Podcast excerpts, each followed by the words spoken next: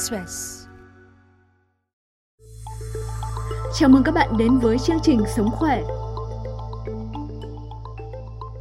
Bệnh nhân 91, phi công người Anh, được coi là ca nhiễm COVID-19 nặng nhất tại Việt Nam tính tới nay. Đây là ca bệnh đầu tiên liên quan đến ổ dịch Buddha Bar and Grill tại thành phố Hồ Chí Minh. Sau khi được xác định dương tính, người này được điều trị tại bệnh viện Bệnh nhiệt đới thành phố Hồ Chí Minh suốt 65 ngày trước khi chuyển sang bệnh viện Trợ Giấy hôm 22 tháng 5 vừa qua. Đã có nhiều lúc bệnh nhân này phải đối mặt với cửa tử, tưởng chừng như không thể qua khỏi. Chúng ta hãy cùng nghe chia sẻ của bác sĩ Nguyễn Thanh Phong, trưởng khoa nhiễm D, bệnh viện Bệnh nhiệt đới thành phố Hồ Chí Minh, cũng là khoa trực tiếp điều trị cho bệnh nhân này. Xin chào bác sĩ. Đầu tiên thì bác sĩ có thể chia sẻ về tình trạng sức khỏe của bệnh nhân phi công trước khi mà anh ta được chuyển sang bệnh viện trợ giấy không ạ? Tới thời điểm này à, bệnh nhân đang nằm ở nhiệt đới là 18 tay nhập viện không đến ra là bệnh Ờ, hơn 2 tháng 4 năm ngày. Là thở máy một tháng mấy rồi. Mà bệnh nhân vẫn còn sống. Thì mình thấy một cái điều đáng mừng. Những cái thông số của bệnh nhân có vẻ như là nó nó diễn tiến theo một cái chiều hướng thuận lợi còn nặng thì chắc chắn còn nặng rồi. Tuần trước nữa đó, thì mình à, mình chụp cái CT phổi thì nó có một phần trăm.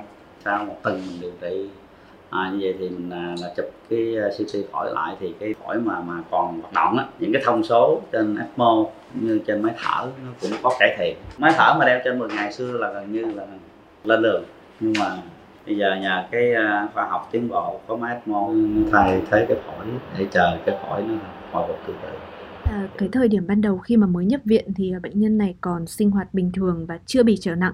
Vậy thì lúc đó bác sĩ có ấn tượng gì với bệnh nhân này không ạ? À, ấn tượng nhất của ông này là ông không chịu ăn. Ừ. Mấy ngày còn tỉnh không có chịu ăn, đưa cơm vô nhiêu còn y nguyên nhiêu, không ăn. Rồi thì hỏi tại sao ông ăn thì ông nói là đồ Việt Nam gia vị nhiều không ăn được. Sau đó thì bữa đó thứ bảy anh chạy vô còn kêu thôi chiên hộp chừng không ấp la ấp la ấp la không ăn nó thương thử rồi rồi cuối cùng ổng không ăn luôn sau đó mới liên lạc được với một người mà giống như trong cái đoàn bay của ổng vậy đó người ta hiểu. À, thì cái cô đó thì mới biết cái thông tin đó cái cô đó mới đặt thức ăn đưa ráp đưa vô đây. Thì ổng ăn được một ngày đầu là ổng ăn được hết luôn. Tới ngày thứ hai là ổng ăn ít lại rồi. Ngày thứ ba là ổng bắt đầu vô thở máy rồi hết ăn rồi. Nói chung là vô thở ổng thở oxy mũi cũng cả tuần mà. Khi mà thở máy không xâm lấn tức là, là chụp cái mắt nè ổng ăn được thôi nhưng mà ổng vẫn biết hết mà. Ổng thở máy không lấn ổng vẫn xài điện thoại được mà. Ổng vẫn xem xem phim luôn mà mình vô chăm sóc ổng mình sạc pin giùm ổng À, vậy thì sau khi mà bệnh nhân này bị trở nặng thì đội ngũ y bác sĩ đã gặp phải những cái khó khăn gì trong quá trình điều trị ạ? Cái tuần đầu tiên, cái tuần đầu tiên mà bắt đầu chạy ECMO là 24 trên 4 nửa đêm 23 4 giờ cho láng. Mình đang ngủ mà mà mà ví dụ mình thức giấc đi là phải mở máy vô lúc coi liền. Có thông tin gì đặc biệt không? Mà không phải riêng tôi mà anh vậy. Anh có một cái group của 91 là những cái chuyên gia hàng đầu về hồi sức, về truyền nhiễm, về viết học nằm ở trong cái lúc đó bàn bàn với nhau để đưa ra quyết định. Chứ chứ không phải là tự tự ai quyết hết tức là những cái em nó nằm ở trong phòng áp lực âm á một lúc bệnh nhân nằm đây á thì trong đó nó có một cái điện thoại. Rồi là tất cả những thông tin gì? Ví dụ như siêu âm tim tại giường là nó siêu âm xong nó đưa vô group bằng hình ảnh luôn. Rồi chụp x quang đưa vô group luôn. Rồi là cần những thông tin gì là nó mấy em mà trong phòng cách ly là nó đưa liền nó luôn chụp cái hình ngay nó đưa được. Mấy em mới xếp coi rồi bàn luận. Xử lý liền luôn. Vâng, à, bác sĩ có thể chia sẻ một số lần mà bệnh nhân bị rơi vào trạng thái rất là nguy kịch và tưởng chừng như là không thể qua khỏi được không ạ?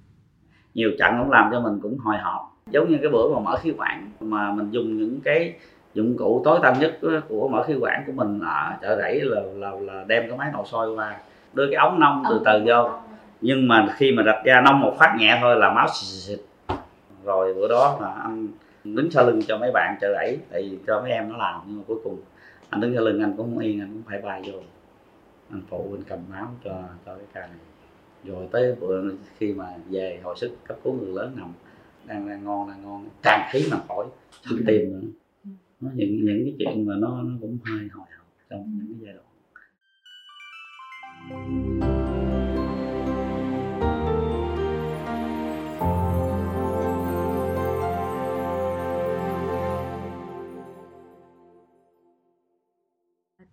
Về phác đồ và thuốc điều trị cho bệnh nhân này thì có gì đặc biệt không ạ thưa bác sĩ? có những cái thuốc mình đang điều trị mà của hồi sức cấp cứu Việt Nam mình thì ông này cũng sử dụng hết.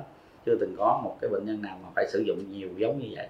Có những cái thuốc mà phải à, là chưa từng xài ở Việt Nam mà phải nhập từ nước ngoài mặc dù là trên những cái dân có hết nhưng mà thực tế Việt Nam mình chưa xài. Giống như cái thuốc mà kháng đông tĩnh mạch thì lần đầu tiên cũng nhập từ Đức về xài xài cho cho bệnh nhân à, hồ sơ để mua một cái thuốc từ nước ngoài về thì mất khoảng 10 ngày. Như vậy thì 10 ngày đó mình làm gì? Rất khó khăn. Thì những chuyên gia của mình cũng phải suy nghĩ dùng một cái thuốc. Và thuốc đó cũng là một cái thuốc chống đông. Mình hiện tại mình đang có xài ở thị trường Việt Nam mình mà chưa có trong phát độ mình không phải dùng thôi. Mình dùng vô mình thấy cũng có hiệu quả lắm rất may mắn. Là khi tới 7 ngày đầu thì thấy hiệu quả tới ngày 8 bắt đầu lộn xộn. Chính lộn xộn cái ngày 10 thuốc nó về trong quá trình điều trị tại bệnh viện thì bệnh nhân này liên tục có kết quả xét nghiệm âm tính rồi dương tính trở lại đan sen. À, vậy à, bác sĩ nhận định sao về việc này? Hôm này có lần nhớ kỷ niệm 7 tấn lần âm tính thành ra sao đó dương. Thành ra vấn đề về sạc covid 2 ông này dương âm ông dương không có nói được gì hết.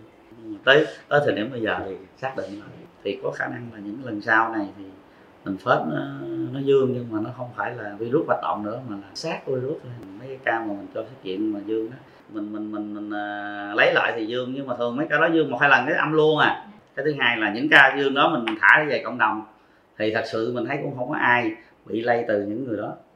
Tất cả những người mà dương lại đó không có ai bị lây. Thì đó là hai lý do mình mình, mình có thể cho là sát virus là chính. Vâng. Hiện tại thì bệnh nhân đã 7 lần liên tiếp xét nghiệm âm tính với nCoV. Tuy nhiên thì tình trạng phổi vẫn khá là tệ. Có thời điểm phổi anh ta bị sơ hóa đông đặc đến 90% và có phương án là phải ghép phổi. Vậy thì bác sĩ có thể cho biết là việc ghép phổi thì có gặp trở ngại gì không ạ? Một cái tiêu chuẩn mà ghép phổi thì nhiều thứ một thứ nhất là khi mà một bệnh nhân mà ghép tạng là phải dùng thuốc ức chế miễn dịch, hầu như suốt đời ức chế miễn dịch tức là cái miễn dịch cơ thể mình không còn nữa thì nhiễm trùng nó sẽ bùng lên nếu bệnh nhân trong tình trạng giống như vậy, nó đang nặng như vậy mà mình vô mình mình mình, mình ghép phổi thì thì mình làm gì làm mình phải kiểm soát cái nhiễm trùng nó ổn. Thì mình mới, mới tiến hành ghép được. Với cái thứ hai biết là ông này ông 100 kg cao 1 m 81 thì không thể nào mà mình mình ghép à, một cái chút xíu phổi của những người hiến tạng à, mà sống mà để cho ông được mà có thể lấy hai cái phổi của một bệnh nhân mà chết não. Muốn ghép phổi người người chết não thì phải có cái nguồn cho. Rồi tới chừng không đủ điều kiện không có một ca nào tự chết não. À, hoặc là nhóm máu không phù hợp. Hoặc là mình nói một cái tình huống nữa là người nhà của anh chết não anh không hiến lấy gì mình ghép. Thành ra cái tiêu chí ghép phổi nó khó. Nếu cái phổi mà nó hồi phục tốt dần dần dần lên được bốn năm phần trăm thì ổng ổng sống bằng cái phổi ổng vẫn tốt hơn. Thì lúc đó mình không cần phải ghép phổi nữa. Ngoài phổi ra thì các cơ quan khác của bệnh nhân 91 này có bị tổn thương hay không ạ? Không biết lâu ngày thở máy, chạy CT không biết cái thận không ngon không? Có khả năng nhiều khi cái thận không ngon phải ghép thận. Khi mà chạy ECMO và thuốc men nhiều thì thường thường là phải chạy lọc máu.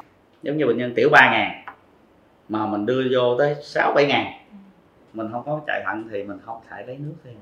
Hiện tại thì bệnh nhân đã được chuyển sang bệnh viện trợ giấy để tiếp tục điều trị nhiễm trùng phổi. Trên cương vị là người đứng đầu khoa trực tiếp chăm sóc cho bệnh nhân này từ những ngày đầu tiên tại bệnh viện Bệnh nhiệt đới thành phố Hồ Chí Minh thì à, bác sĩ cảm thấy như thế nào? Cũng có mừng với buồn nó cũng lẫn lộn. Thì mình đã gắn bó với ổng đã hơn hai tháng trời rồi tự nhiên bây giờ ổng đi mình thấy cũng buồn. À, mình không tiếp tục để mà đồng hành để mình chăm sóc mình lo cho bệnh nhân tốt hơn.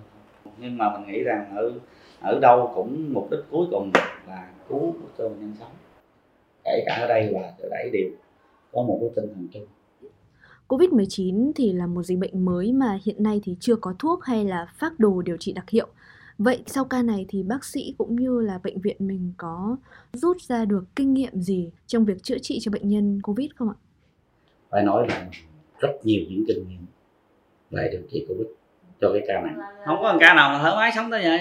Cái thứ nhất ở nhiệt đới lần đầu tiên chạy ECMO máy ECMO thì mua về rồi bác sĩ đi tập huấn rồi nhưng mà chưa chạy lần nào thì đây là lần đầu tiên mà được chạy ECMO tại Việt Đới thành ra sau cái ca này mà được được thành công thì mình học hỏi rất nhiều thứ ngoài chuyên môn còn những cái đối phó tình huống rồi những cái phát đồ mà nó chưa trên có trên y văn những cái thuốc mà chưa bao giờ từng xài cũng phải xài cho ảnh Đến nay thì Việt Nam đã nhiều ngày liên tiếp không ghi nhận lây nhiễm trong cộng đồng Vậy thì theo bác sĩ là chúng ta đã có thể tạm yên tâm hay chưa?